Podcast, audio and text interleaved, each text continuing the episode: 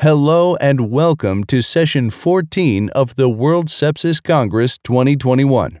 Over the next roughly 90 minutes, we will hear from six speakers on immunomodulatory treatments in sepsis and severe COVID 19. The session is moderated by our very own Luis Antonio Gorordo del Sol from Mexico. Without further ado, over to you, Luis. Hello, everyone, and welcome back to the World Sepsis Congress uh, 2021. Um, my name is Luis Gorordo. I'm from the Global Sepsis Alliance in Mexico City, and I will be your chairman for the session number 14 that is immunomodulatory treatments in sepsis and severe COVID.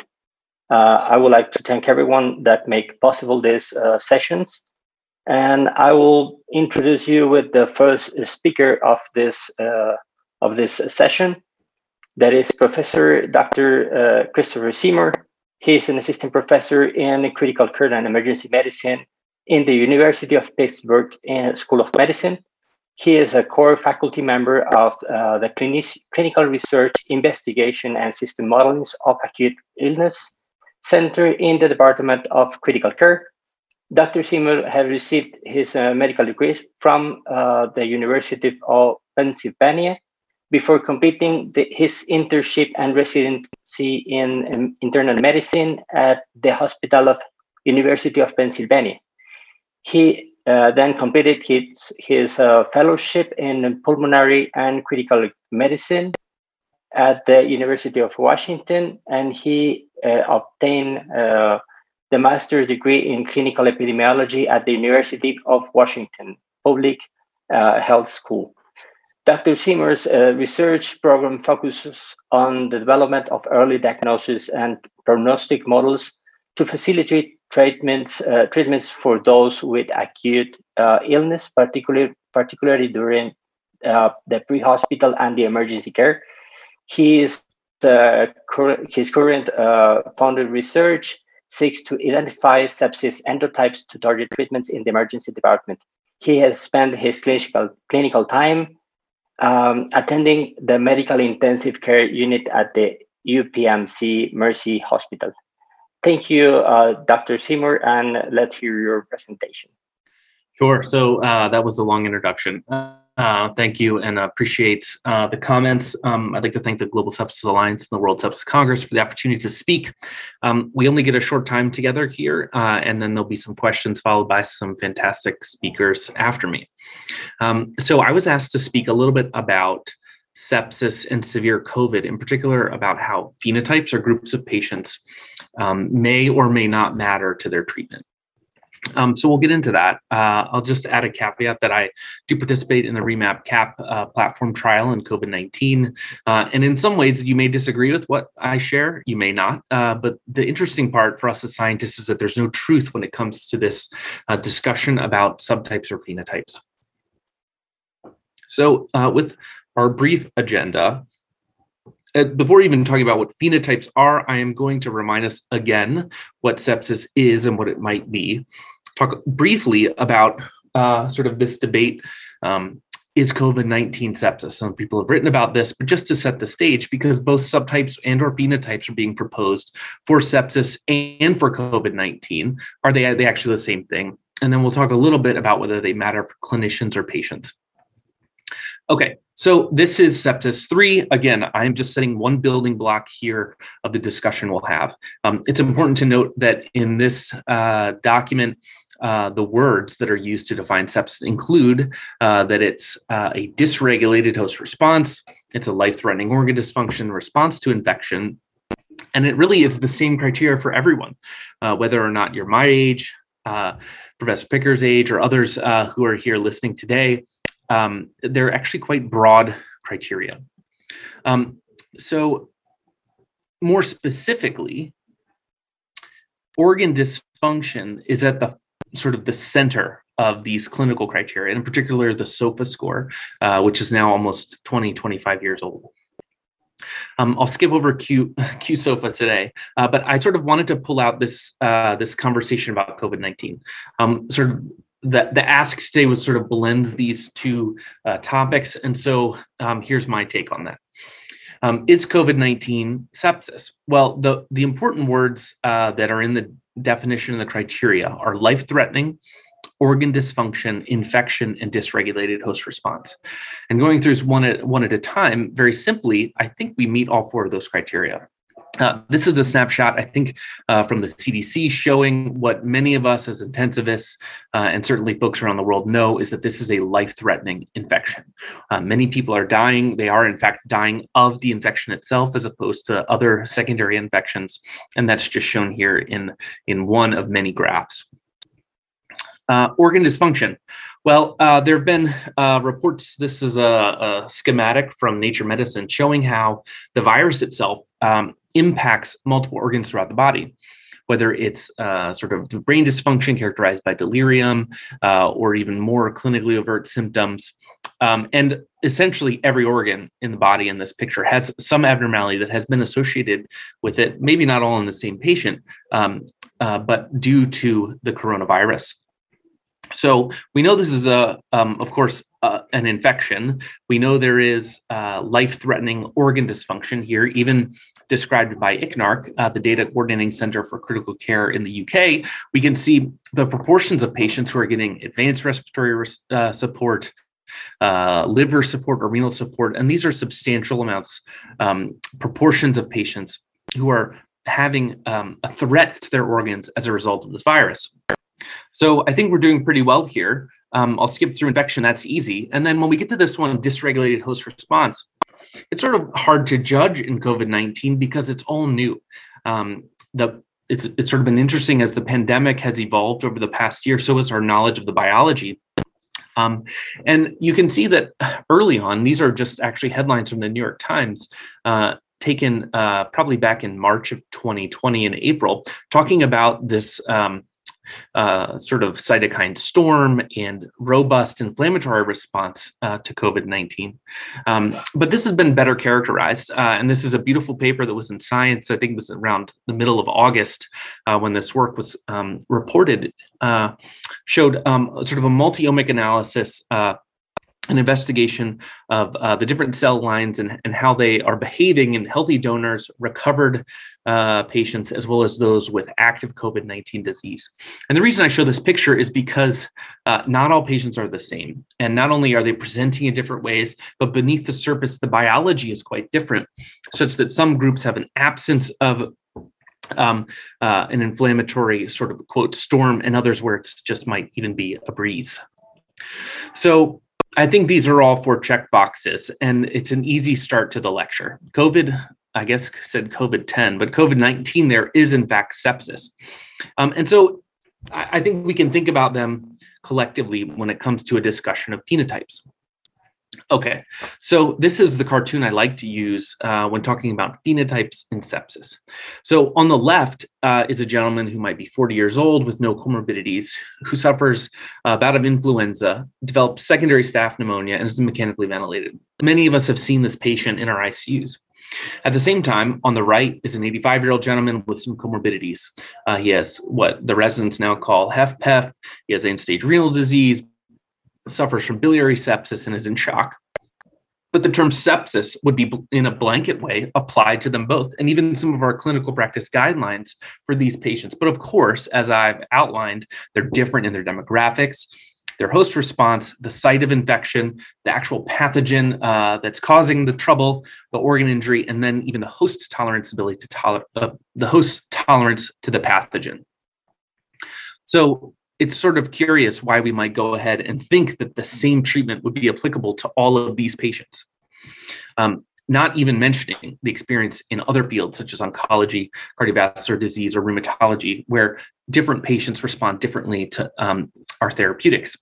So then to set the stage with semantics here, um, I like this these set of definitions.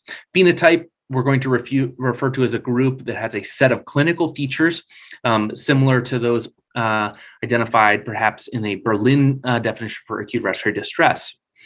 Um, our colleagues have in ARDS actually have, have put forth the term subphenotype, uh, suggesting that these are patients that might share a risk factor, a trait, some uh, biomarker pattern, and that collectively those patients are more similar to each other um, than they are from others. Um, and finally, endotype is a word, uh, again, that's been proposed as uh, way of describing a set of patients that share a distinct biological mechanism. Now, this may not be uh, sort of the disease defining mutation, um, but, uh, but rather um, a sort of a consistent abnormal biology in a set of, in set of patients. So there's debate to this. Um, uh, I'd like to use the word subtype going forward uh, because I think there's less controversy. That is just a set of patients with some shared characteristic. So in sepsis, there are quite a few examples I didn't put all the citations here, but uh, there's some beautiful work in Tom van der Poll's lab from the Mars Consortium and others. Uh, Brendan Scicluna, who's used uh, transcriptomics to identify ways to group patients. There are others in Sam Brown uh, has used different um, uh, heat maps. Hector Wong's group in pediatric sepsis have looked at gene expression profiles uh, more broadly. And then there's even groups that have used um, knowledge networks to think of signs and symptoms that could mechanistically group together and then go in the data to see whether uh, those hypotheses hold. So um, I'm moving quickly here, but I think one of the most striking things uh, that we've noticed, and this is unpublished data, I think it's going to be um, in a JAMA viewpoint in just a few weeks, um, there has been a marked rise in the sort of splitting, in this lumping splitting uh, framework in, of phenotypes across many syndromes, and in particular COVID-19.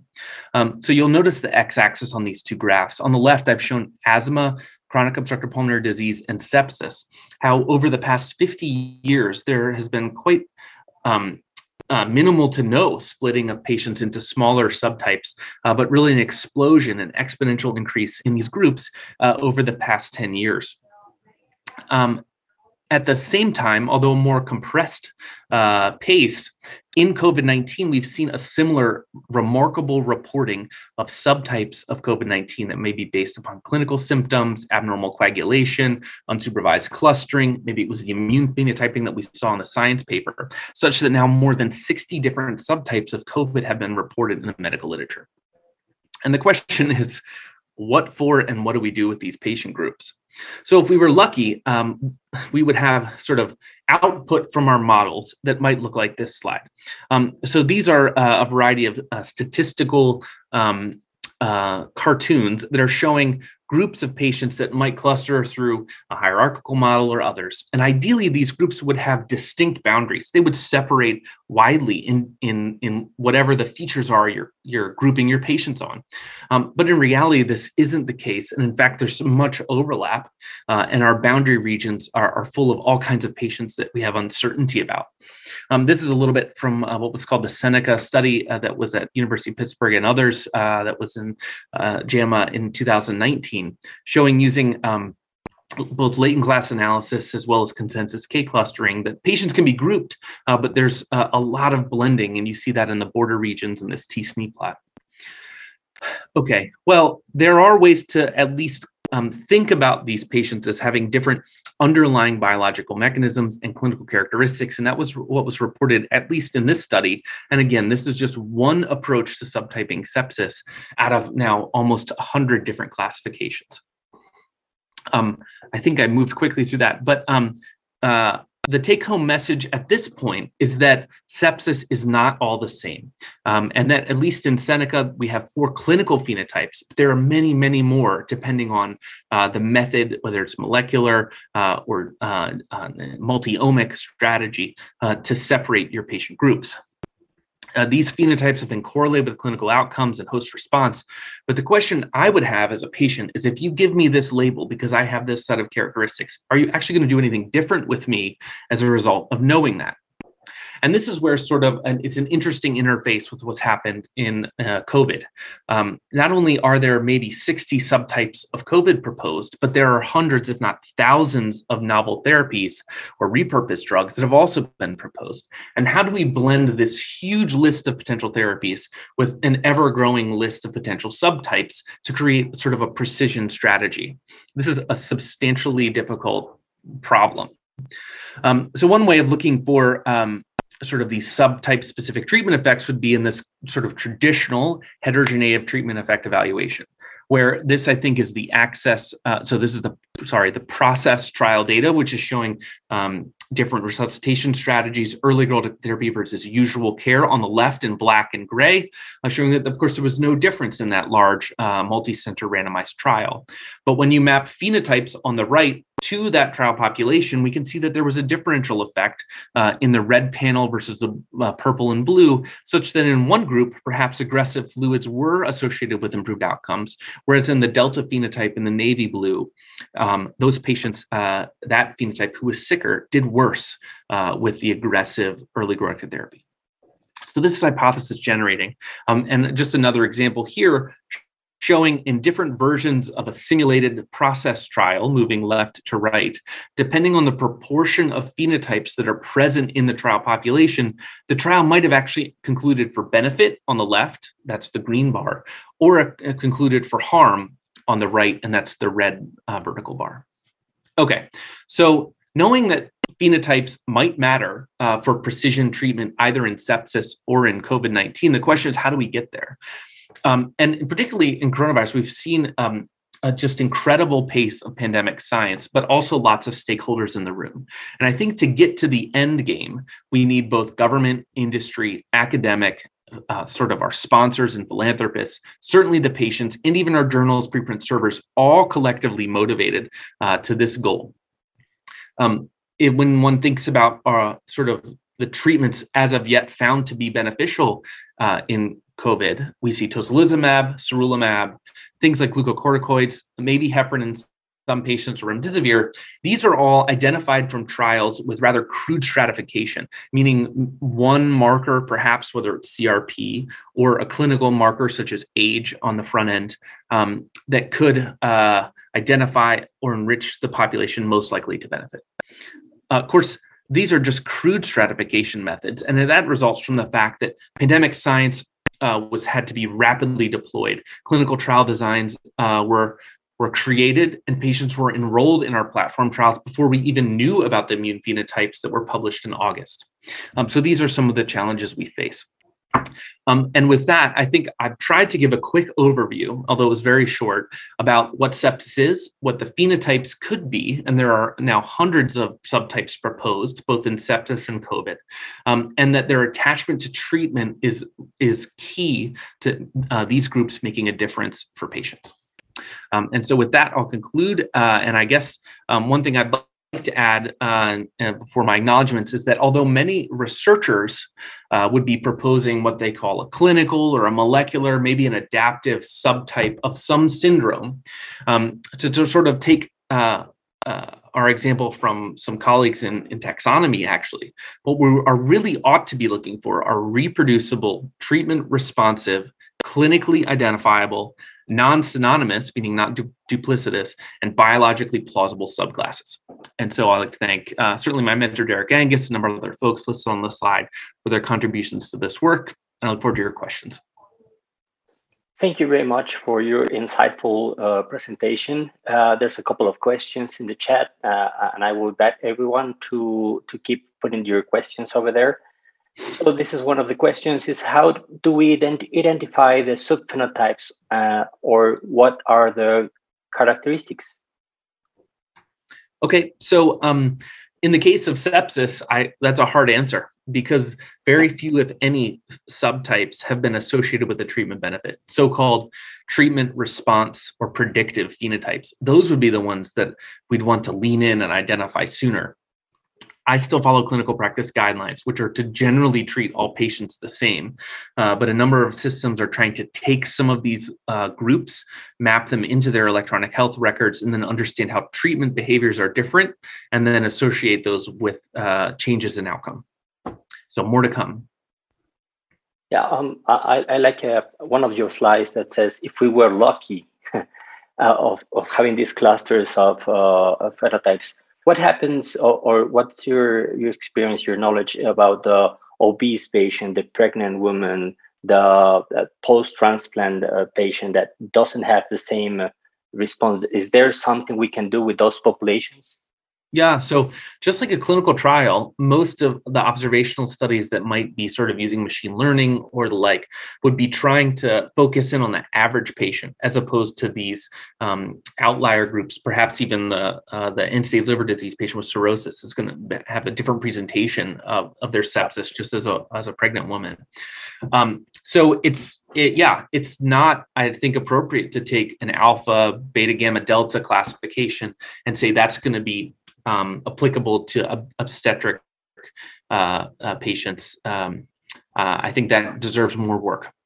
Okay, I think there's um, there's no more questions in the chat. Um, so I will thank you very much for your kind presentation, and uh, I will take uh, to the next uh, one. Thanks so much for having me, guys. The next presentation is Dr. Andre Kalil from the University of Nebraska Medical Center in Omaha, Nebraska.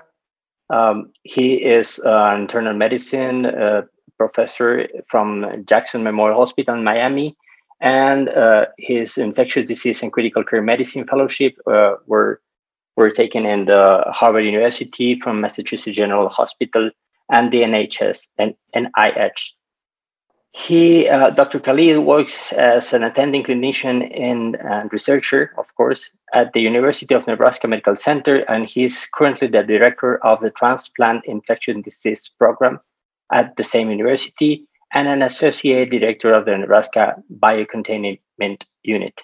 And we're going to talk, and he's going to talk uh, for us about the Janus kinase inhibitor, inhibitor the, the JAKin in severe COVID 19. Thank you very much, much Professor uh, Kalil. Thanks, Luis. Uh, thanks for the organizing committee uh, for the invitation. So we'll uh, we'll move along with um, uh, you know with the slides. So I think I can see uh, the slides very well here. So I will. okay, I'm already live, so I have no conflicts of interest related to what we're going to talk for the next few minutes this is actually it fits perfectly with what you know what Chris mentioned uh, in the last uh, 10 15 minutes. Uh, uh, these diagrams have been posted in many many articles in the last year or so, and it seems to me that it, you know based on, on, on, what I've seen in my clinical practice, it's really an oversimplification that we learned that with sepsis for the last 20 years. Uh, you know, we some patients are going to be immune suppressed right off the bat. Some patients are going to have uh, immunosuppression a little later, or, or you know, or inflammation regulation early, late, middle. So we we have a lot to learn. I think that we have to be very careful about oversimplifying the process because that really can make much more difficult for us to evaluate uh, new treatments. Uh, so uh, it, this is really not what's happening on the bedside, even though it's it's kind of looks nice in a diagram in a paper. But uh, we have lots to learn. And one of the things that I'll mention to you, as you can see here, in this uh, paper is something quite unusual compared to other uh, viral infections is that uh, patients are having viral replication for two or three weeks. Um, uh, some are going to be just shedding the PCR, but some are going to be really having viable virus um, uh, at the lung tissue. Uh, so the reality here is very different from other you know, respiratory infections we've treated before. Is that it seems that um, SARS-CoV-2 actually can remain much longer, replicate much longer, uh, and maybe um, uh, be actually uh, causing much more of the dysfunctional inflammation because of this continuous high replication. So this is very important to think about because I think that in some ways this new infection uh, it breaks off from the old knowledge that oh you know viral just starts you know and then dies off everything's about inflammation and i don't think so i think there's a lot of uh, uh, conflation between viral replication inflammation even late in the course uh, based on what I've seen uh, treating my patients as well. Um, so the the goal here is to talk a little bit about uh, uh, JAK inhibitors, and uh, you know this is just uh, uh, a slide in which we we can see a little bit of the the whole process of the JAK inhibition.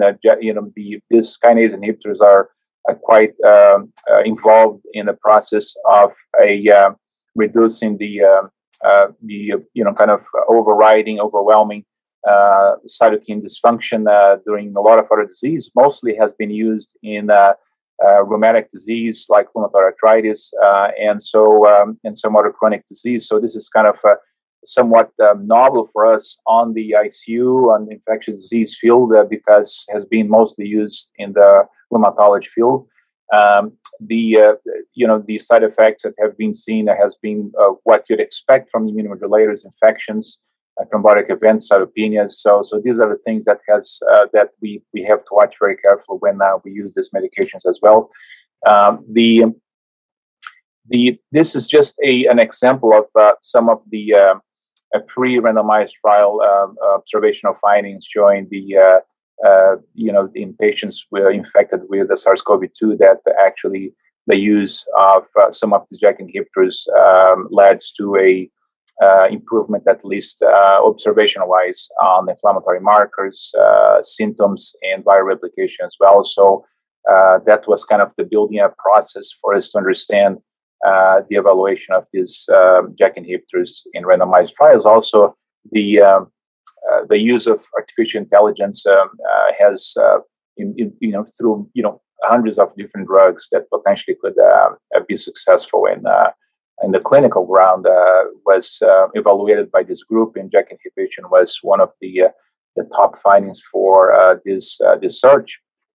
And so we, you know, after we finished ACTT One, that was the uh, the uh, evaluation of remdesivir versus placebo um, we moved to ACTT Two, in which we are looking for the combination. Once we found the clinical benefits with remdesivir, we found that we it was time to potentially try a combination of the antiviral with um, um, immunomodulator, and and so we decided to go for the combination of remdesivir and baricitinib. Uh, and so that was basically the design uh, of the uh, ACTT Two trial. And what you know, and, and one thing that I want to just mention is why we chose baricitinib was you know we had many many discussions about which immunomodulator we we would use for uh, to, test in ACTT Two, and and we lo- we looked for half life. So this is a very short half life, so it give us a little more. Uh, confidence about uh, safety, um, uh, since this, you know, a lot of these immunomodulators can last for much, much longer, days or weeks. Uh, so this is a very short half-life. Um, uh, we already had a very large database on safety on rheumatoid arthritis patient. Uh, we had a uh, also the uh, possibility of inhibiting signaling of COVID-19, including inhibition of the AP2-associated protein kinase 1, so something that you know was attractive as well. And we had the data from AI from the clinical utilization as well. So when you put all together, we the group decided um, uh, that was uh, the drug that we would evaluate in ACTT Two. And ACTT Two had a uh, basically a you know many we had about 70 sites or so in different countries: Denmark, Spain, UK, Mexico, Singapore, Japan, South Korea, and mostly in the US. and we ended up enrolling about a thousand patients in 53 days. that was our shortest um, enrollment time that we had for the ACTT trials.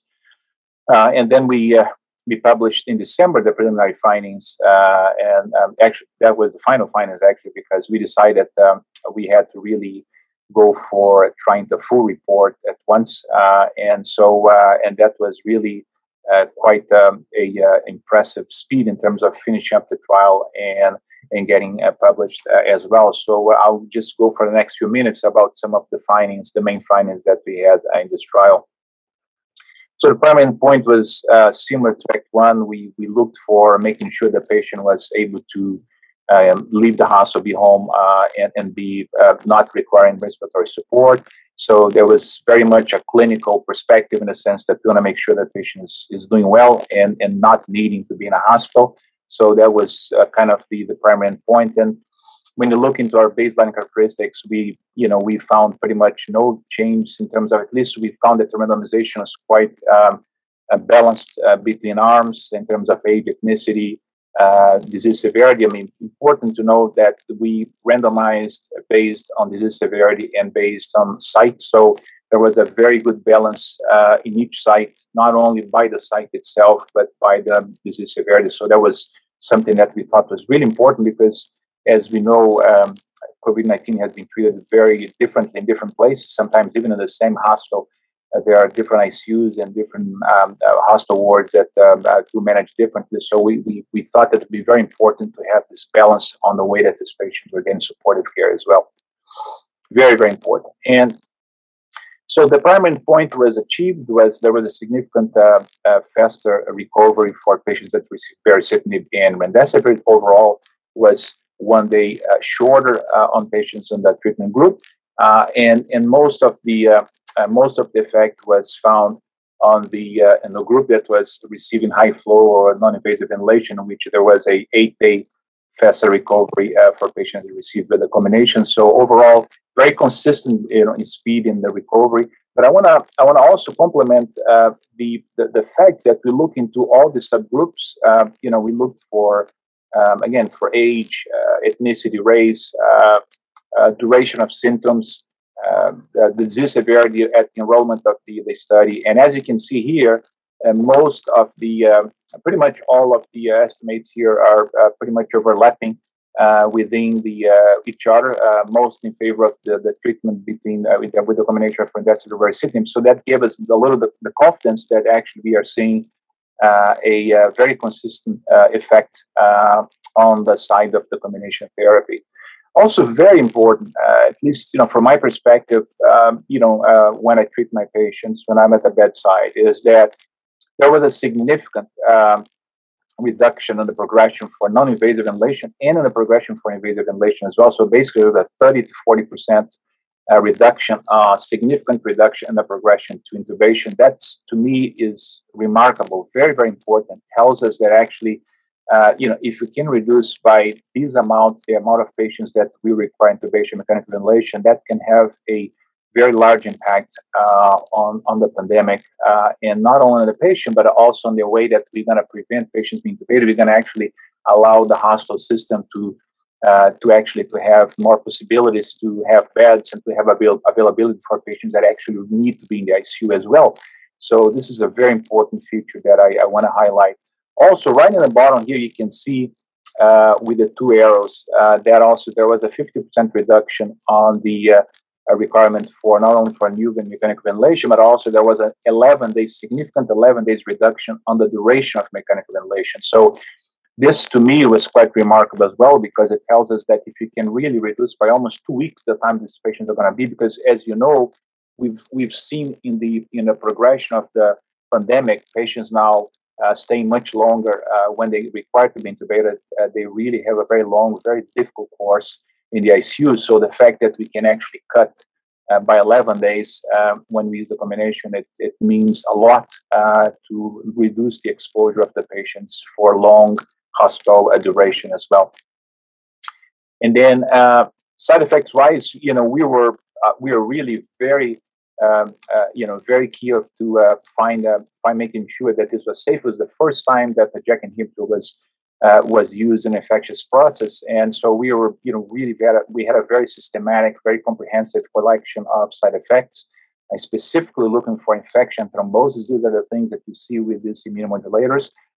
And as you can see here, there was no differences in uh, venous thromboembolism, and actually there was less, significantly less infections um, in the patients that received Barry and remdesivir compared to patients that received remdesivir and placebo. So this is uh, was also, uh, you know, a uh, somewhat a surprise because we expected to have similar or maybe more infections as we see with steroids, with other anti-inflammatories, but actually we saw a lower, a significant lower rate of um, inf- infections in this patient. So that was definitely something that uh, uh it was uh, very good to see.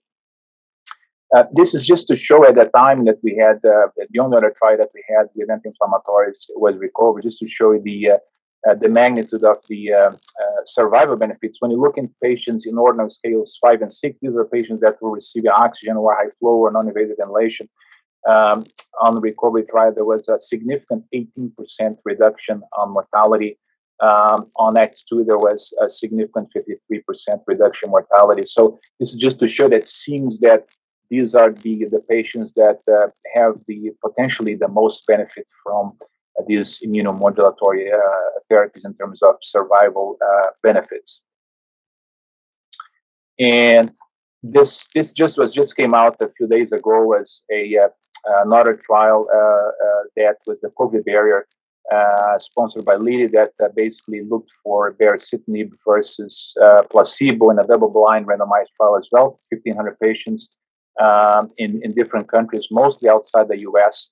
uh, did not reach the primary outcome of uh, preventing uh, the progression to non-invasive or invasive mechanical ventilation, but it did it did show a highly significant, statistically significant reduction in mortality in patients that received Barry versus placebo, a five percent absolute reduction uh, on the um, on the on the mortality of these patients that received Barry. Interesting enough, about 80% of these patients received steroids, uh, and with or without steroids, they found uh, a uh, they found no difference on the effect of the um, baricitinib uh, benefit on survival.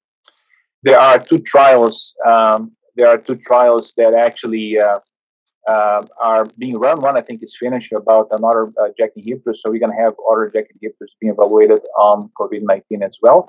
Uh, and just to conclude, I just want to mention that um, uh, baricitinib is the first JAK inhibitor to demonstrate significant clinical benefits in infectious disease process. So this is definitely something quite new. Um, the combination of Barry and remdesivir uh, is the very first combination that actually shows significant progression, a significant reduction in progression to intubation and death in patients hospitalized. Uh, there was also, I think it's important to to know that um, this it, it's the first JAK inhibitor, it's the first immunomodulator that shows less uh, less secondary infections. That's very important for any immunomodulation. And very importantly, when you look for both trials, the COV-BARRIER and ACTT 2, we did not see any change on venous thromboembolism. That's something that we're concerned initially. So we're looking forward to see other JAK inhibitors, but I think that this is the beginning of a new era in terms of a looking for different uh, types of immune modulation uh, in infectious disease process, in this case, a um, uh, viral disease. I will stop here and thank you very much for your attention. I'll be open for questions. Thank you very much, Professor Kalil. So there are a couple of questions here at the chat. Um, uh, first, uh, what's about the timing of the dosing of the, or timing of the treatment of these uh, immunomodulatory therapies? Is there a way to say this patient will benefit now or later, and and and how we would do it? Right, very good question. So the uh, you, you, know on on on our trial, what um, you know way that we uh, the, the timing was basically the patients had to be hospitalized. These are, you know, these are patients that require hospitalization. Uh, these patients had the diagnosis of, um, of uh, you know, a COVID-19 infection. Uh, they had pneumonia. They had hypoxia. Uh, so these are the patients that really are in that kind of, uh, you know, moderate picture in which they're right in a hospital. Uh, requiring uh, you know requiring supportive care. So this this is the time that actually we start patients on barium and remdesivir. So we had patients on uh, from uh, from being admitted without oxygen uh, to being admitted with oxygen or high um, uh, uh, or, or, non-invasive ventilation or high flow ventilation. So all of them were included in ACTT Two. So basically, this is this is the way that the trial was designed, uh, and this is the way that we saw the benefit of Barry and remdesivir. but but it's very important to realize that um, this this therapy was was given uh, up to 14 days if the patient's in a hospital. If the patient left early, the patient would be, you know, w- we would stop, so nobody would go home on immune modulation. I think this is very important because with any immune modulation, because uh, it, it, there is no safety uh, that uh, we, we have no safety data on patients that take these medications at home, and I don't think that would be safe for anyone to take these medications at home. Any of these immunomodulators that have been studied in the last year or so so these are definitely patients that um, are sicker, require hospitalization, are hypoxic, uh, has, have signs of COVID-19 pneumonia, uh, and they will be receiving these medications only when they are in the hospital. Thank you. Thank you very much. So the, the, another question is, uh, how do you measure the effectiveness or the responsiveness of the treatment? Is there a marker? If there is there something you can measure to say this is working, or I should stop the treatment? So, very good question. The you know the what I would say that based on what we observed in the trial was really clinical improvement. So, what in based on my practice well, what I've seen is that what you're gonna see is in, with you know all these immunomodulators, they will remember this is the immune system. This is not just killing the bug as we do with antibiotics. So, even though we were given an effective antiviral like remdesivir, um, it's you know the immunomodulator effect for any immunomodulator is going to take you know days to act because it, it's it's literally it's modulating the entire immune response to that virus. So um, what I would say is that what you're going to see normally in the next, in, in the first two or three days is uh, that's the time that you're going to see a little bit of this improvement. So that the patient is going to start to require less oxygen, is going to start to feel less fatigue, less tiredness. And so it's that kind of two, three, four days process for all these immunomodulators. So it's something that really takes a little more time than the usual antibiotic or antiviral treatment. So it is a much more complex process to uh, deal with. Uh, but what I've noticed and what we've noticed in the trial, we've no, that what I've noticed in the bedside is that you're going to see clearly a clinical picture improvement, less fever, less fatigue, less dyspnea. Uh, hopefully, maybe we'll uh, you know we'll have markers. We have a lot of markers being evaluated now. We we collected blood in all these patients in a sequential way, so we potentially going to have some markers that's going to help us to understand a little more if maybe there are biomarkers that can help us to know if the patient is moving in the right direction a little early. But uh, this data still is being processed. Thank you. Um, thank you for uh, both of the answers of the questions. I think we are uh, over the time now, and I will thank you very much for your presentation and everything you taught uh, today. And now we're heading to the next, to a third lesson session of, of this uh, 14th session in immunomodulatory treatments in sepsis and severe COVID-19. And I will introduce you to uh, Dr. Diederik van de Beek. He is a professor in neurology at the Academic Medical Center in Amsterdam, in the Netherlands. Um, he is in uh, 2004. He uh, he successfully defended his thesis on bacterial meningitis, and after his postdoctoral time in the Mayo Clinic, in Rochester, he became the leader of the neuroinfection and neuroinflammatory group in Amsterdam. His uh, research focuses on bacterial meningitis, encephalitis, and infections after stroke and septic encephalopathy. He was uh, appointed as co director of the Amsterdam Neuroscience Institute in 2016, and he is going to speak about anti C5A in severe sepsis, uh, severe COVID and sepsis. Thank you very much, uh, Professor Van de Beek. So, thank you for this very kind uh, introduction. Hello, people. Well, in light of the current COVID situation, um, I will focus today on um, the anti C5A treatment in patients with severe COVID 19. These are my funding sources. I'm involved in the uh, InflaRx uh, sponsored clinical trial on anti C5A in COVID 19, but I have no financial conflicts of interest. You've seen this uh, simplified uh, diagram. I like these simplified diagrams. I think COVID 19 has three pathogenic steps, and it's nicely shown uh, from the early infection, the start of the viral response phase, to uh, an increasing self-propelling host uh, inflammatory response phase. And of course, difference differs between patients, but still, um, patients admitted in the hospital with severe COVID are either in stage two and three, and many are suffering from this uncontrolled uh, inflammation and extensive coagulation. And today, I will show you that the complement component C5a has an important role in the face of this disease. When the first uh, patients uh, with COVID were described in China, uh, we in Amsterdam UMC, uh, uh, University Medical Centers, decided that we should prepare clinical studies. And one of these initiatives, uh, we decided to collect as much as possible in a prospective study which is the Amsterdam UMC COVID 19 Biobank. We now have more than 100,000 samples of more than 1,500 patients, and you can freely use these samples. This slide shows the prognostic value of more than 80 serially measured blood biomarkers in COVID 19 patients, either on the general ward on your left and the ICU on the right. And the data are presented as hazard ratios per log to increase with 95% confidence intervals. We found several markers to be associated with, with uh, outcome. As you can see, well, there are some of the usual suspects you heard about today, uh, but there are also several markers of endothelial dysfunction and regulators in the complement system.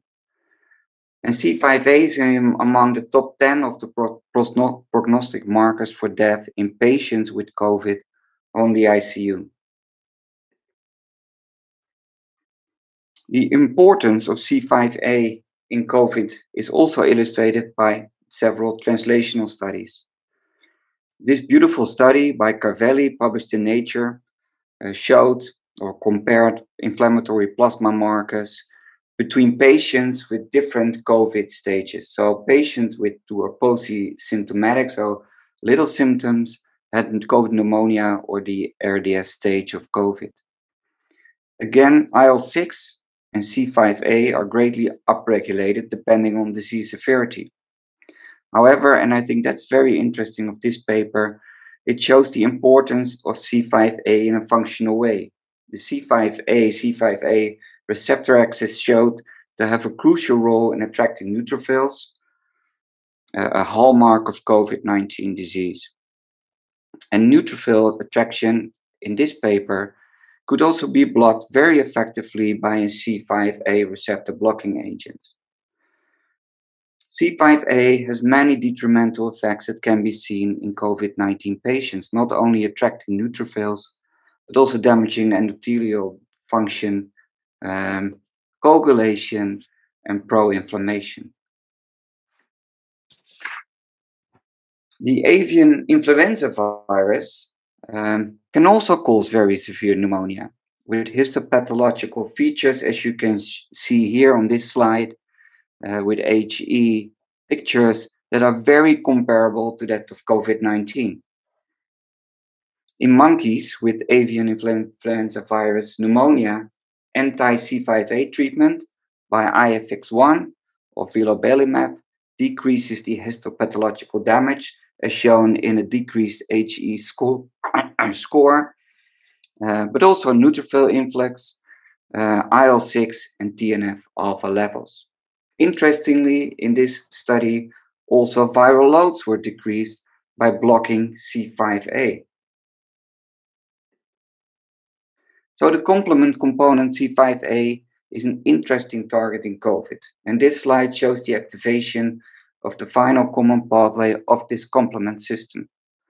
The classical, the lectin, and the alternative pathway can lead to C5a cleavage, leading to C5a, of C5 cleavage leading to C5a and C5b, that subsequently forms the membrane attack complex, which is crucial um, in the defense against bacteria. However, and that's very important, C5a can also be induced by the extrinsic pathway, for example, by thrombin, which plays an important role in patients with severe COVID. Eculizumab, uh, which you probably know, is a monoclonal antibody that blocks C5, C5 convertase, so potentially decreasing C5a and C5b uh, levels, so the membrane attack complex. Importantly, um, this antibody leaves the C5a activation through the extrinsic pathway intact while blocking the MIC complex, crucial against bacteria.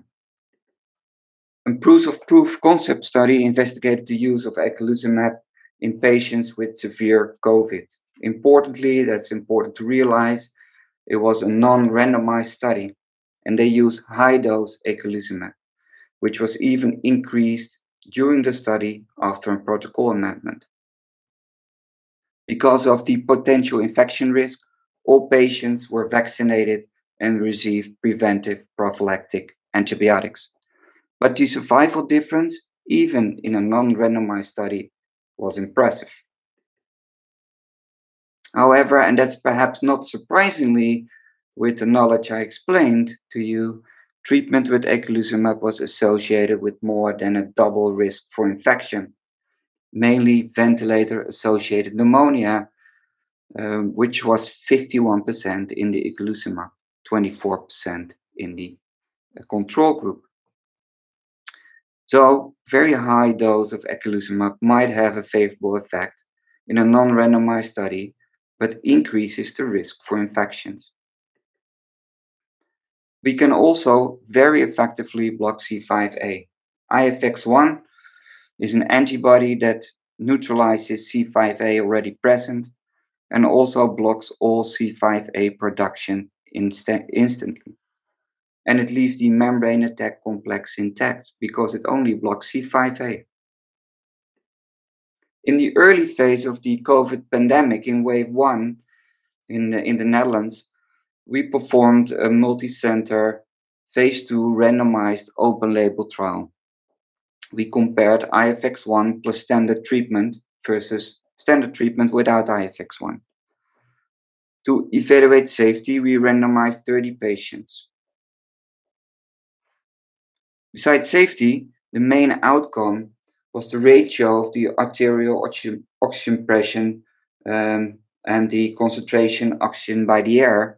And the this shown here on this slide showed no effect of treatment. However, uh, IFX1 seemed to, betra- seem to protect against pulmonary embolism, kidney failure, and death. In A, you can see the serious adverse events. Uh, first of all, you can see that the number of infection is similar between groups.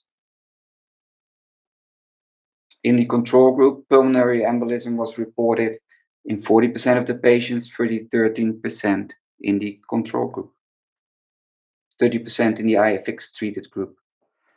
Laboratory evaluation of patients included in the study suggested that this was mainly driven by an increase in fibrinolysis, which is expected when you block C5a.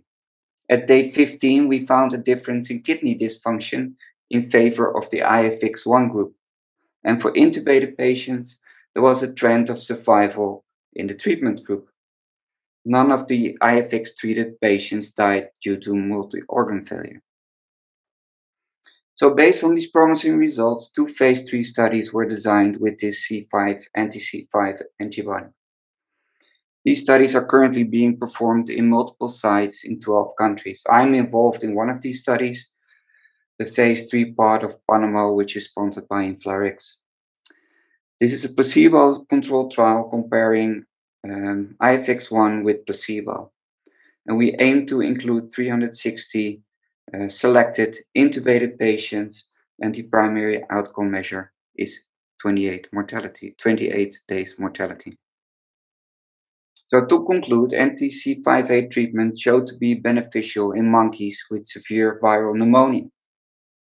I showed you that the serial levels of C5a predict, predict death in COVID-19 patients on the ICU, and translational studies showed the importance of C5a in the pathogenesis and the potential impact of anti-C5a treatment.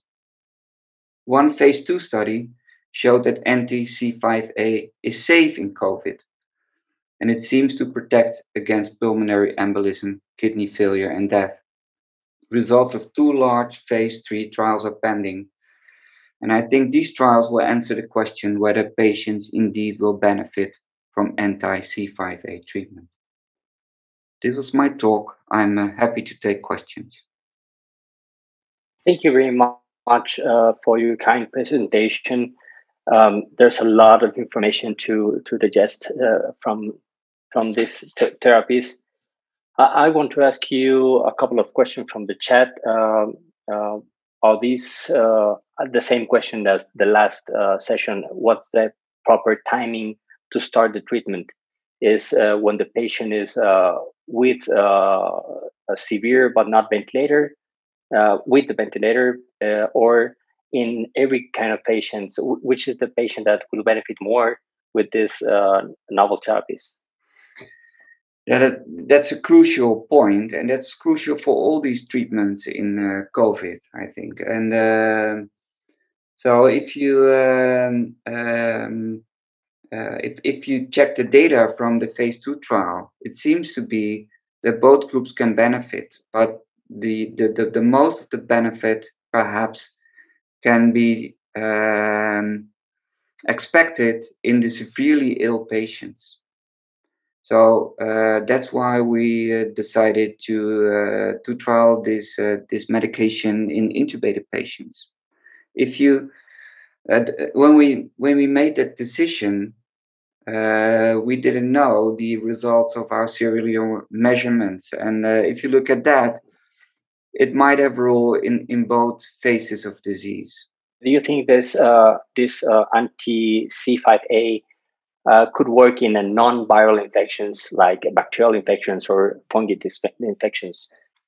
I, I think so. I think it's an whole unexplored area. I mean, um, I'm involved here because well, we we we do bacterial meningitis research. I'm a neurologist, um, mm-hmm. uh, also doing infections. Um, I think in pneumococcal meningitis, it, it would be very interesting to test. I mean, but that's a bacterial disease as well. But I think in all diseases or many diseases where inflammation and coagulation plays an important role, this might be a potential treatment. Of course, you should be careful with that, but it should be investigated. I mean, it's an whole new area, field of research uh, um, in uh, from a clinical perspective. I think. Well, thank you very much for your kind presentation, and there's a lot of uh, things that I'm sure we will learn in the near future about this uh, kind of therapies in viral infection and other kind of infection. Thank you very much.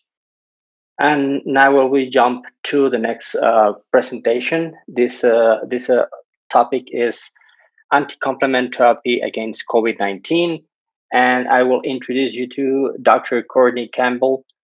Um, she um, she is a fellow in cardio oncology and amyloidosis at Washington University in St. Louis in uh, July 2021.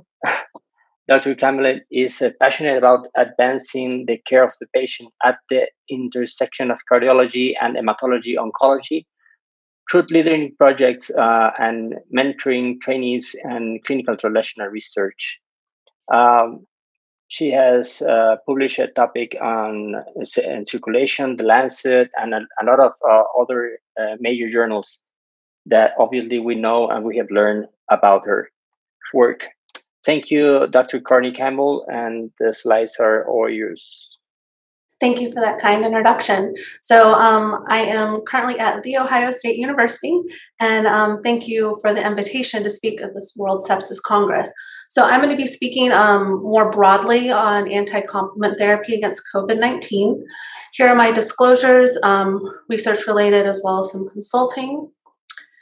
And then outline, I'm going to just give a brief overview of complement pathway physiology, how it's dysregulated in disease, and then the connection between complement and COVID, looking at dysregulation, some animal models, uh, the candidate therapies, uh, some of the early published data, and then the ongoing clinical trials.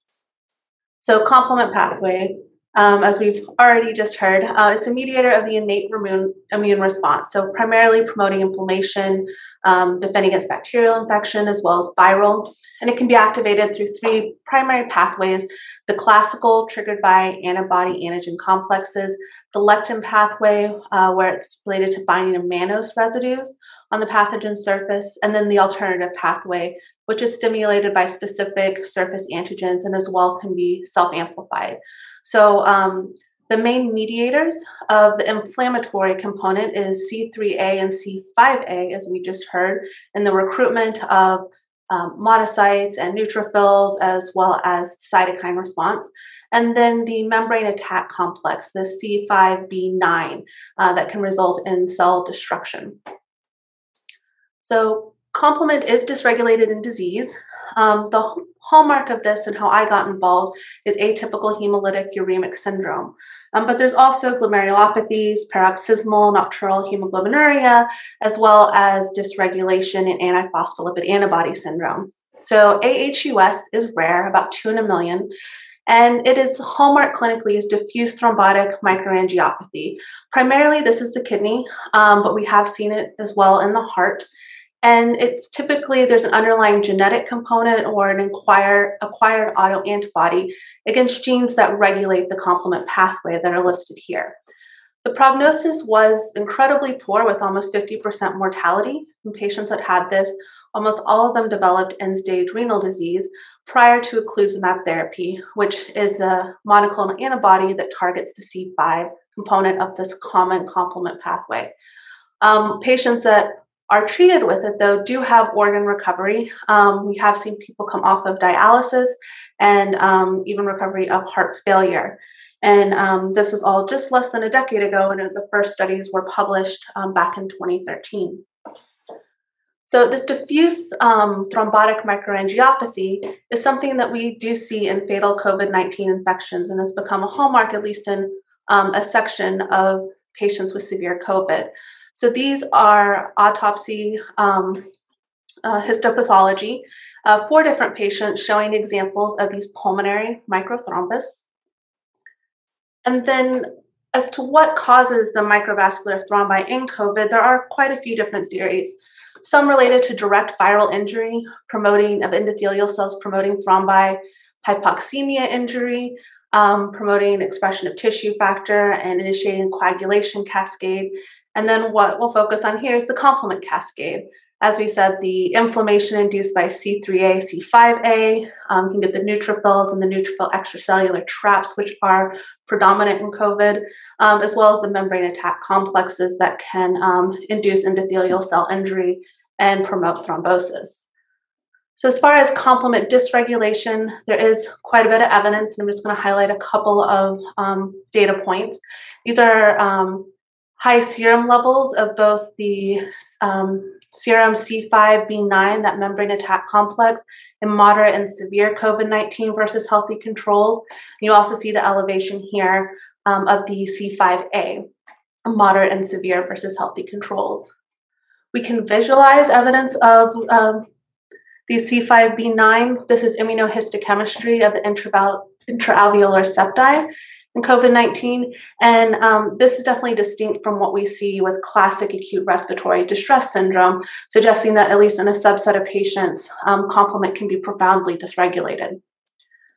So, even before this pandemic, um, people were investigating the role of complement with coronaviral infections. And here are just two examples of um, mouse studies. So, in a mouse that was lacking the C3, a gene knockout, when they were infected with SARS CoV 1, um, they had no change in the viral load, but an improvement of lung function and a decrease in the cytokines. And a similar study with a mouse that was infected with MERS, the Middle Eastern respiratory coronavirus, they were treated with an antibody against C5a and saw a decrease in viral load and cytokines, as well as an improvement in lung function. So, with this data, this leads us to the anti complement therapy against COVID 19. So I have highlighted the various treatments that are being investigated.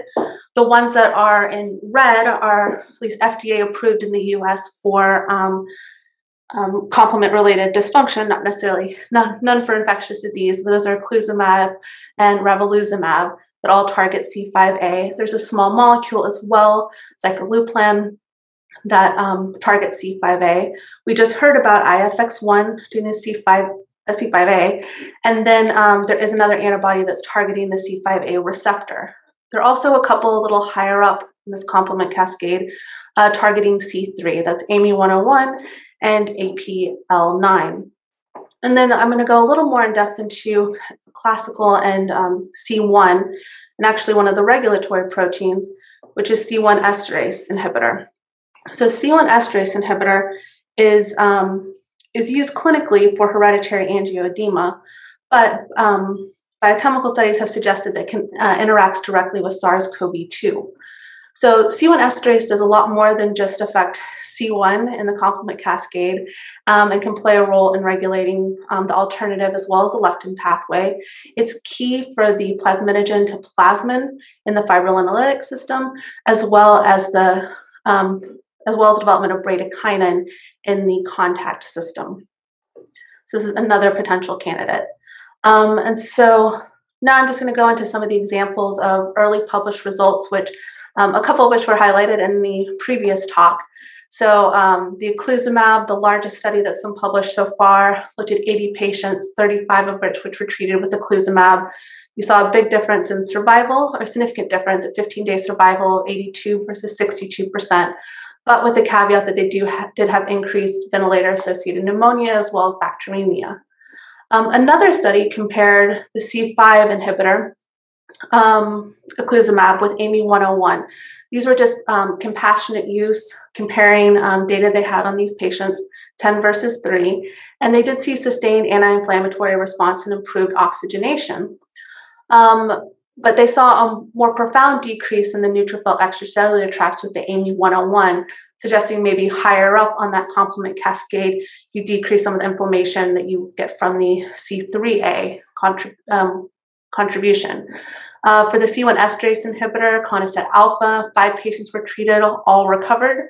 And then, as we just heard a great um, from one of the leaders of the IFX1 trial that demonstrated safety um, and our first randomized controls trial of anti-complement inhibitor and had some uh, very promising data when it came to decreasing pulmonary embolism, mortality, and renal function.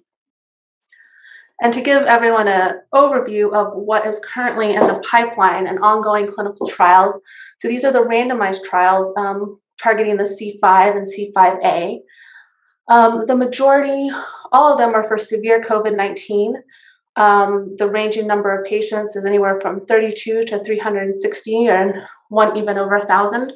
Um, one is targeting a subset, severe COVID 19 with um, renal dysfunction, AKI, and evidence of TMA. And um, one other is targeting COVID 19 and patients with advanced cancer.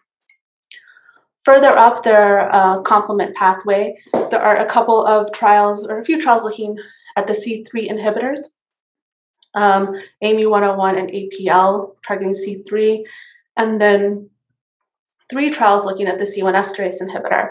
And one of those is actually um, just now enrolling for um, post COVID syndrome to see if there is an effect on um, those lingering symptoms. So, with that, I'm going to summarize. Um, you know, complement pathway dysregulation results in diffuse inflammation and microvascular thrombi. This is similarly reflected in certain severe cases of COVID 19. Um, a lot of anti-complement therapy is available, either investigational or approved for other indications. The early data is promising, and there's many randomized trials that are ongoing, and hopefully we will see that data soon. So the last is I'll leave you with some of the questions that will hopefully be answered by these trials. Is will it improve mortality, reduce illness duration, decrease thrombotic events? Um, a lot of this early work has been published before we had standard of care with things like remdesivir, dexamethasone, and a few of the other drugs in the pipeline. So, will that be synergistic or not? Um, when do we start? What's the most effective target? Um, was infection risk going to be too high for other infections? And then the last is um, will it be effective for any patient or only those with a genetic predisposition, as we see with atypical HUS? Um, and actually, a paper was published last week from a group in Greece led by Dr. Gavriilaki that looked at 100 patients with severe COVID 19, and almost half of them had um, mutations that are known to predispose to atypical hemolytic uremic syndrome. So suggests that there likely is um, a genetic predisposition to severe COVID along those lines. And that subset would potentially benefit from more precision anti complement therapy. So with that, thank you. Um, and that's my contact information, and I'm happy to answer questions. Thank you very much, Professor Campbell. Um, I think we have uh, no questions in the chat, but I would like to ask uh, about uh, how do we measure the responsiveness of the patients of, or response of the treatment in this uh, broad kind of patients we have, uh, not only COVID 19, but and other viral infections as you, as you stated? Um, I think as far as measuring the response, the most rapid way we have is just clinically on whether they're improving with the oxygen status. Um, I think it's difficult, um, at least from a lab standpoint, to really get quick turnaround on measuring things like complement levels. That's not something that's typically available in most clinical labs has to be sent out so um, i think clinical recovery is really what we have to go on at this point okay well thank you very much for your uh, insightful presentation uh, i think we take home a lot of messages from here I will introduce now to uh, Dr. Evangelos Giamarellos. Uh, he's going to speak about biomarker guided immunomodulatory therapy in COVID 19.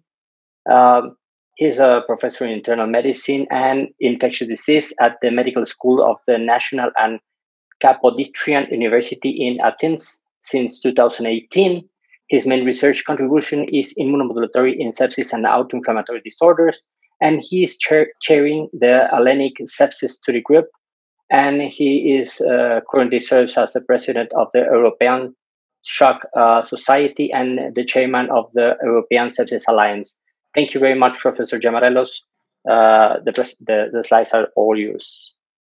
Thank you very much for the kind introduction, and thank you very much for the invitation to speak this uh, evening about uh, immunomodulation therapy for COVID 19. And I would like to introduce today uh, the concept of using biomarkers to guide therapy and to do what we anticipate, which is what we use and we would like to see in our patients, which is the personalized approach.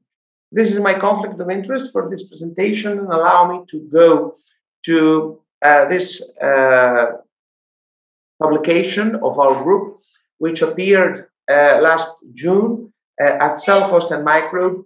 And uh, actually, the idea uh, was what is distinguishing between patients who are uh, at a situation of arriving at hospital with pneumonia and patients who uh, arrive at hospital but not with pneumonia, which is self-resolving, but actually with pneumonia that will progress, with pneumonia that will lead sooner or later to ARDS.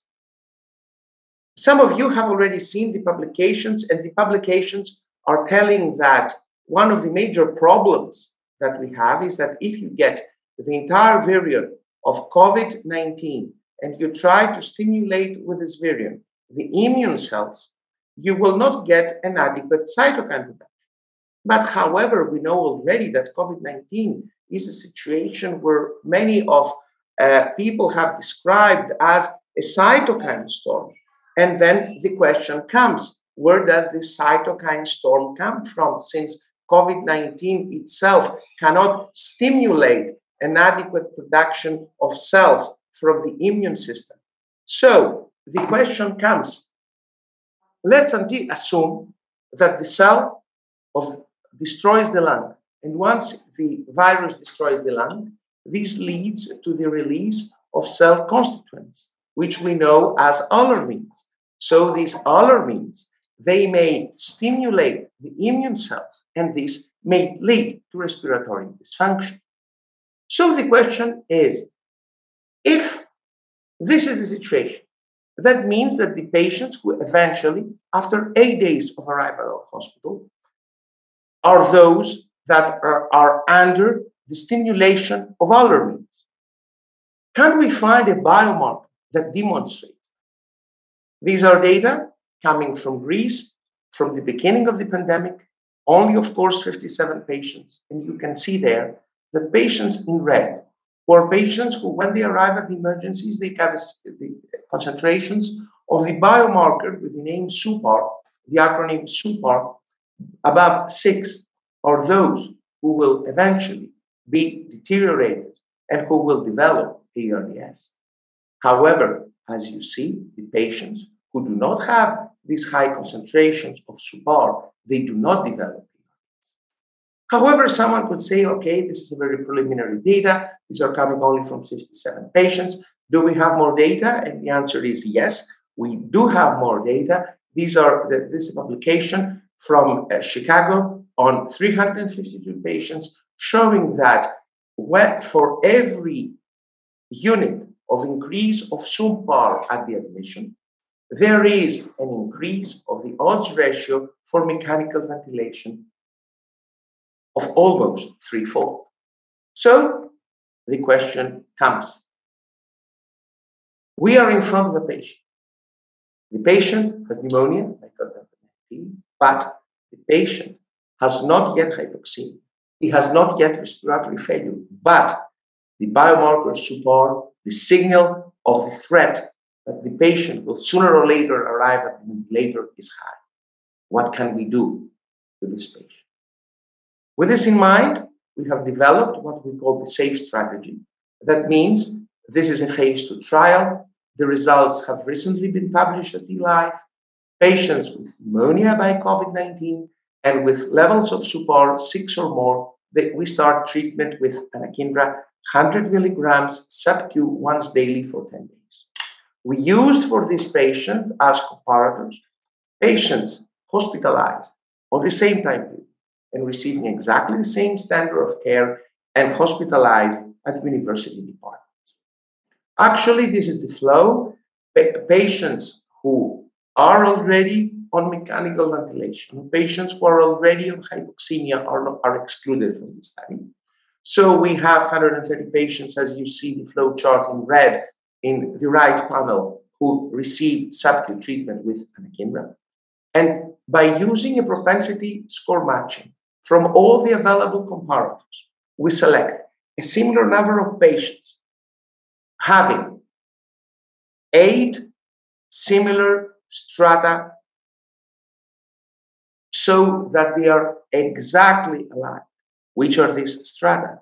APACHE II score PSI, SOFA score, WHO severity, and also age, comorbidities, and treatment with dexamethasone, azithromycin, and hydroxychloroquine that was at the beginning of the.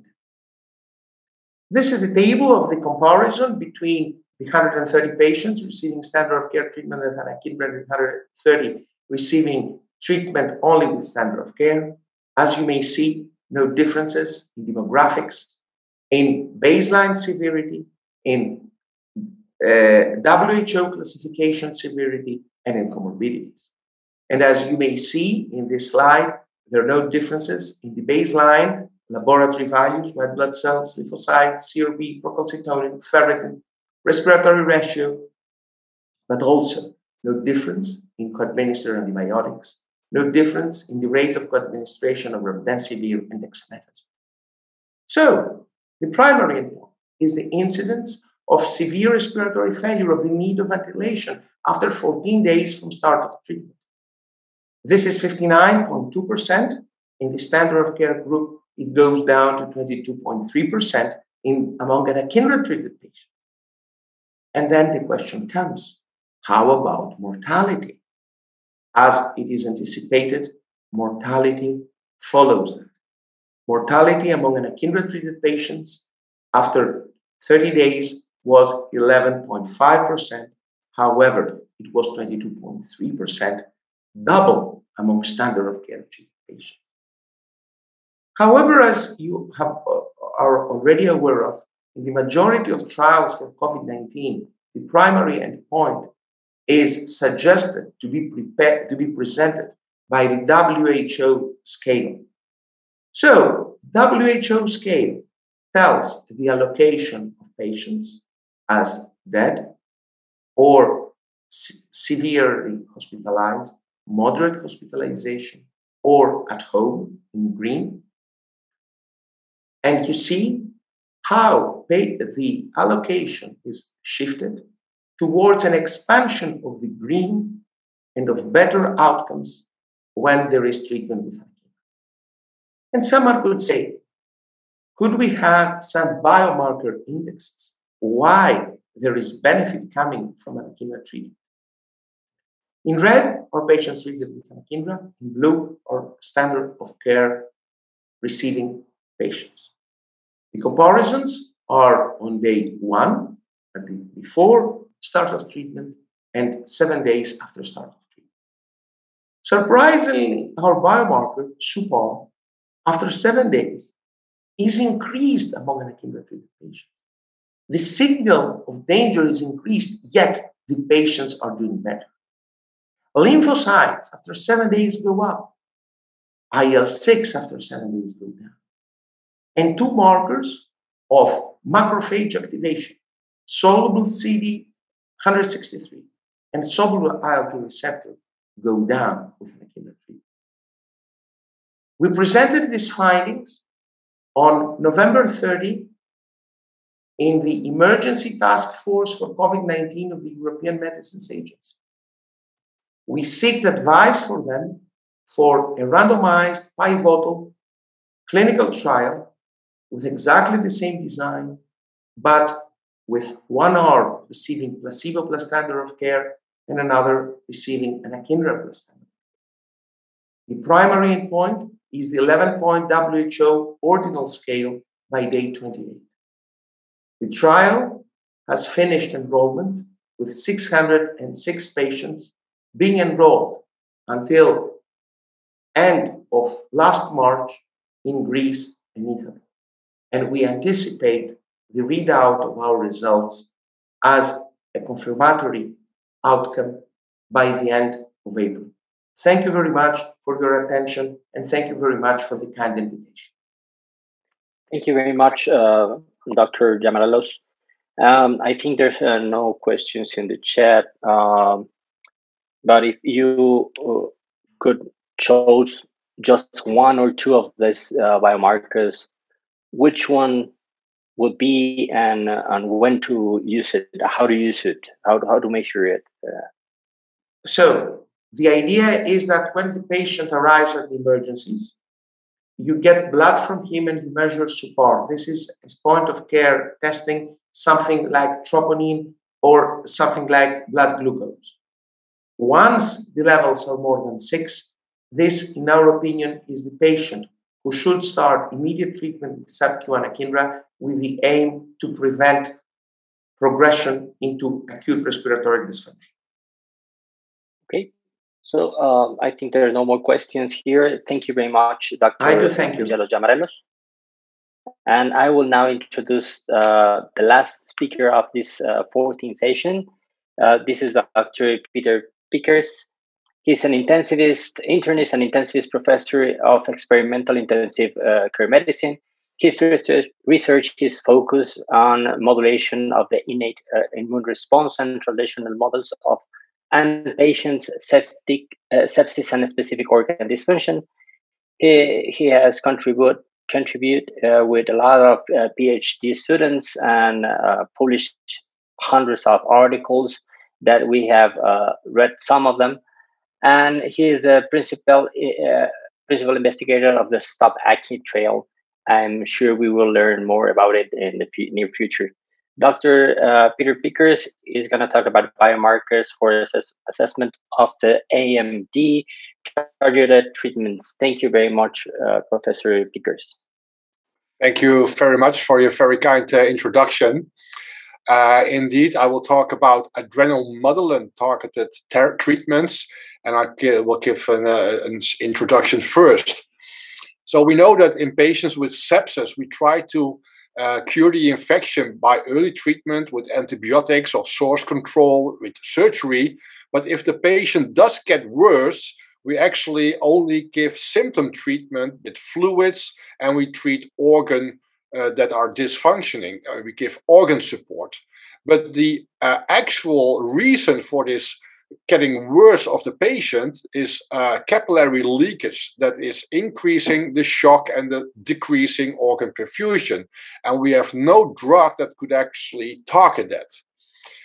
So adrenomedullin is an uh, endogenous enzyme, uh, protein, a hormone, uh, that is induced by several factors that are depicted here. And as you will recognize, is that these factors, endotoxin, cytokines, etc., are all present in sepsis patients. So that's why sepsis patients are an interesting cohort uh, to look for adrenomedullin kinetics. And indeed, in observational cohorts, it was found that in sepsis patients, uh, adrenomedullin is elevated, and especially in those patients that do need a vasopressor later on. So adrenomedullin precedes shock and is a predictor of shock. And indeed, it is also related to impaired outcome. So uh, mortality is higher if bioADM is higher, again, related to the presence of shock and the development of shock. And this is also an active process. So if you start out with a low uh, concentration and it remains low, you're doing pretty well. But if it's high or low, but it gets to the high group, then survival is much less. Now, how does it work? What is adrenomedullin doing? So this uh, hormone is inside of the circulation, and actually it has a beneficial effect on the endothelial barrier function. So it improves capillary leakage, is less capillary leakage. So this is a beneficial effect. At the same time, it can freely diffuse over the vascular wall. And when adrenomedullin is close to vascular smooth muscle cells, there it has a vasodilatory effect. And this can actually aggravate the shock. So this is a detrimental effect. So if you would want to use adrenomedullin and the beneficial effects on the endothelial cell wall uh, and infuse it, this is actually uh, a problem because blood pressure will decrease because of the effects on the vascular smooth muscle cells. So this is something that cannot uh, be done or is not helpful. It has positive effects on the endothelial cells, but also detrimental effects. Uh, so it is not useful to infuse this. Well, you can ask, is it possible uh, to modulate this pathway and retain the beneficial effects and at the same time do not have these unwanted effects on the smooth muscle cells. Uh, and therefore, uh, different compounds were investigated. So the company actually uh, produced and developed uh, antibodies directed against different epitopes of the hormone. Uh, and what was found was that the antibody that was directed to the C terminal of the hormone completely inhibited its action. So the C terminal is actually connecting to its receptor, and if you have the antibody on it, it's not working anymore. But if the antibody is directed against the N terminal epitope of the hormone, then there is no inhibitory effect, uh, effect. So it's only binding the hormone, but it can still uh, bind to its receptor uh, and have its action. Now, what was interesting in the survival studies in animals that it was this non-neutralizing antibody that was associated with the best survival in these animals. And this is something very special because most of the times the, an antibody is actually neutralizing the effects of the compound it's binding, but in this case, it's only binding the adrenomedullin, uh, not inhibiting its action, but still having an improved survival. So, how can we explain these observations? What we think is happening is the following. As I said, adrenomedullin is inside of the circulation as well as outside in the interstitium close to the vascular smooth muscle cells. If the antibody is infused, the antibody is actually contained into the circulation because it's a large molecule. So it's binding the adrenomedullin hormone there. Uh, and at the same time, it is actually draining the uh, interstitium. Uh, and so adrenomedullin that is free diffusible over the vascular wall is contained into the circulation. And we know that because if you infuse this antibody, there's an acute rise in the bioADM, the adro- adrenomedullin concentrations that are measured. So inside this uh, circulation, uh, the uh, adrenomedullin can still bind to the endothelial cells, and as it's non inhibiting, still have the positive barrier function effects there. And at the same time, because the interstitium is drained from adrenomedullin, it does not have the negative effects, the vasodilatory effects on these uh, smooth muscle cells. So it's also beneficial for the shock in these patients. So, following a large amount of positive uh, animal studies, it was decided to perform a phase two trial in septic shock patients. And of course, a phase two trial, the primary endpoint was uh, the safety and tolerability of the uh, antibody, but also as secondary objectives, we looked at efficacy data. So what we did was we had patients with early septic shock within 12 hours, and we selected those patients with an elevated bioADM concentration because these are the ones that are much more likely to have an impaired outcome. And also, this is uh, the pathway that we want to modulate, so we want that pathway to be activated. We compared two doses of adrecizumab, the antibody, against placebo looked for safety, but also for efficacy up to 90 days. And what we found was the following. First, safety. As you can see here in red, these are the number of side effects uh, reported in placebo patients, and this in the 2 milligram per kilogram and the 4 milligram per kilogram adrecizumab dose groups. And as you can see, there are no differences in the side effects. So this uh, compound has a very good safety profile. So the next thing was, is there any clue for efficacy?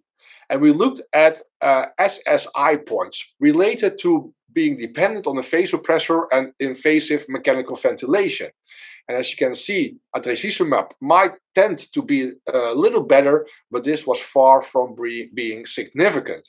And if we depict this as in a way that is more common using the increase or decrease in SOFA score, you can see that in those patients treated with placebo, they get worse before they do get better in the next couple of days, while in the treatment groups, this worsening was not present and also the improvement uh, was still there. And this difference was significant for the first day. Mortality was not significantly different, uh, although the uh, adrecizumab curve was laying uh, above the uh, placebo curve.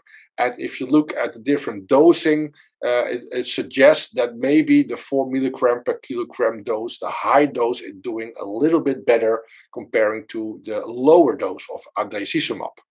So this was the uh, a priori defined uh, phase two trial.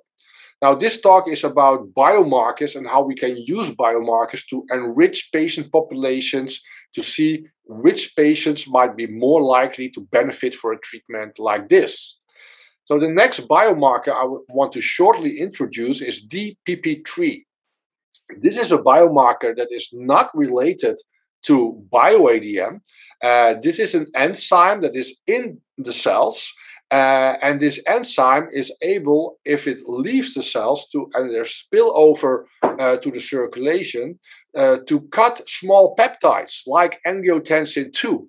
And it is by itself also a good predictor of worse outcome in septic shock patients. As you can imagine, if angiotensin 2 is degraded, it's not working as an endogenous vasopressor anymore, uh, and this is related to impaired outcome. But importantly, this is not something that is addressable by the antibody directed against adhesion, uh, against bioADM, because this is a completely different mechanism of action.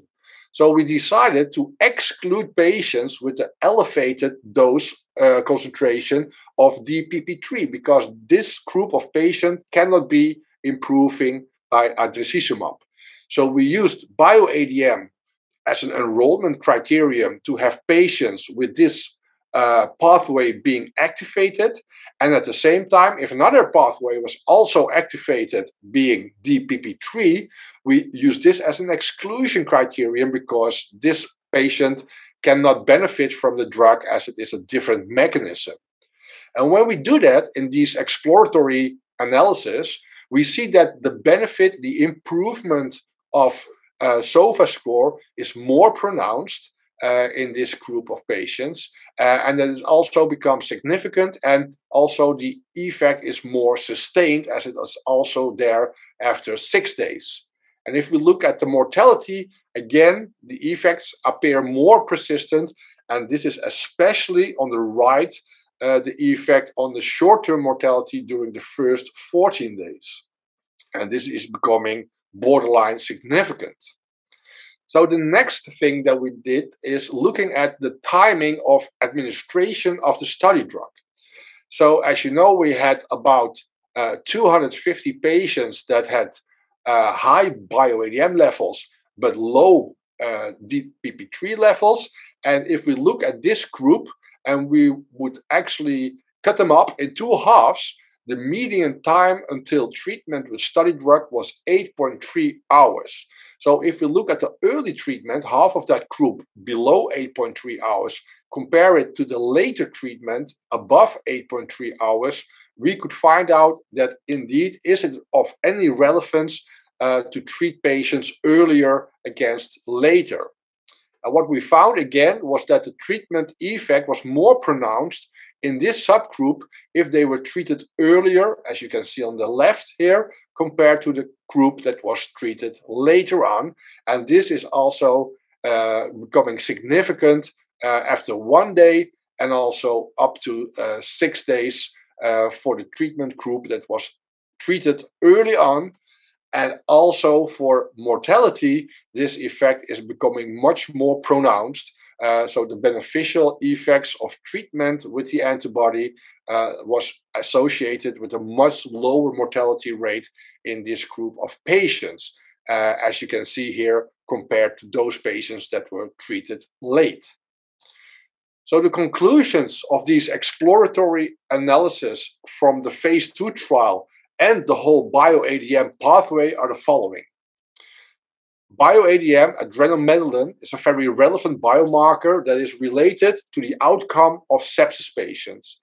And the mechanism of action of this um, hormone is in actually being beneficial for capillary leakage and has having a detrimental effect on vascular tone. DPP3 is completely different biomarker and is also related to outcome of sepsis patients. But the mechanism here is that it is released from cells that die and that it induces uh, more hypotension and impaired outcome because it's actually an enzyme that can cut, for example, the vasopressor angiotensin 2. Adrecizumab is the antibody that is non-neutralizing for bioADM. It binds it. It's not inhibiting the action of the hormone, but the consequence of binding it is that it's actually containing the hormone into the circulation. And I, the results of that is that there is less endothelial permeability, and at the same time, there's less vasodilatory effects on the smooth muscle cells in the wall of the vascular uh, of the of the vessel. And so we found many positive clinical effects in preclinical animal models and in the phase two study in patients with sepsis, we found that the drug is actually very safe and we have no issues uh, with safety at all. And at the same time, if we look at efficacy, we do uh, confirm the mode of action. I did not show you the data, but if we infuse the antibody, there's an acute increase in the bioADM concentrations in the circulation.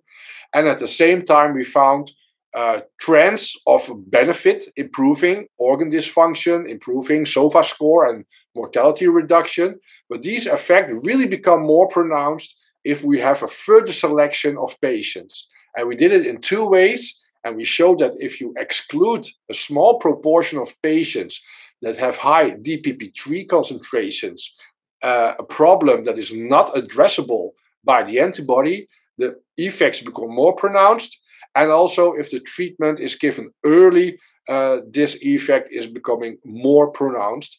Uh, and altogether, we think this is a very solid base to move on and to develop uh, the uh, the knowledge that we have on this antibody in septic shock patients, uh, and now prospectively look uh, into a group of patients that is treated early uh, and using both bioADM as an enrollment criterion and DPP3 as an exclusion criteria to enrich the patient group that might benefit uh, from this treatment.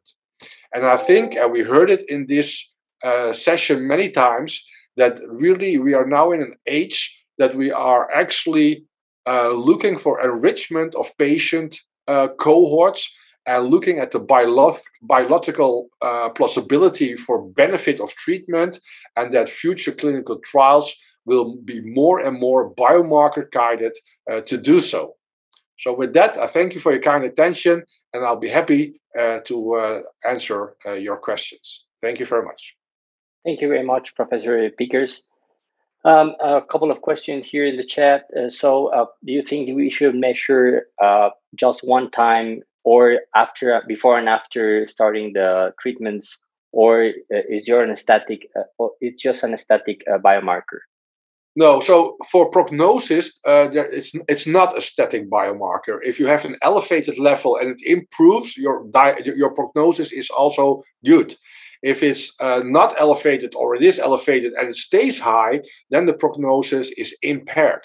But for the study we found indeed that we want to treat very early on, so we would not wait and do multiple measurements uh, for one thing. And the other thing is that if you give the antibody, we have an acute increase of the bioADM level, and this increase We try to relate this to the beneficial effect, uh, but we could not find that. Uh, so it's not really useful, in my opinion, to measure uh, bioADM later on when the treatment is started. Uh, so for uh, actually giving the drug or give making sure that this patient is likely to benefit, you would only need one uh, biomarker measurement, and if it's elevated, you can use it. If it's not elevated, then you might be wanting to follow it up because it might become elevated, and that is related to an impaired prognosis, and you might give the drug at that moment in time. Great. Well, thank you very much for your kind presentation, and thank you everyone too uh, for the presentation. These the six uh, talks we just heard in this session number fourteen. Um, a quick reminder: uh, we're about to end the session, and we invite you to continue watching the other session. The, the session number fifteen is ongoing right now. Uh, and do not forget that in the following weeks, we will upload the sessions to the World Sepsis Congress and the World Sepsis Day social networks in YouTube, podcast, and Facebook, Twitter, etc. And follow us. And remember to sign the Sepsis Declaration and the World, the, the World Sepsis Day or the GSA uh, websites. uh, thank you, everyone. Uh, thank you, everyone, uh, for signing and sharing the declarations. And thank you very much also to the sponsors. We have a lot of sponsors that make this uh, possible. Thank you. Thank you very much uh, for all of them. See you next time. Bye bye. Thanks for listening, and thanks to everyone who had a hand in putting this together. This has been the penultimate session of the World Sepsis Congress 2021, with us wrapping up the Congress with session 15 in a couple of minutes.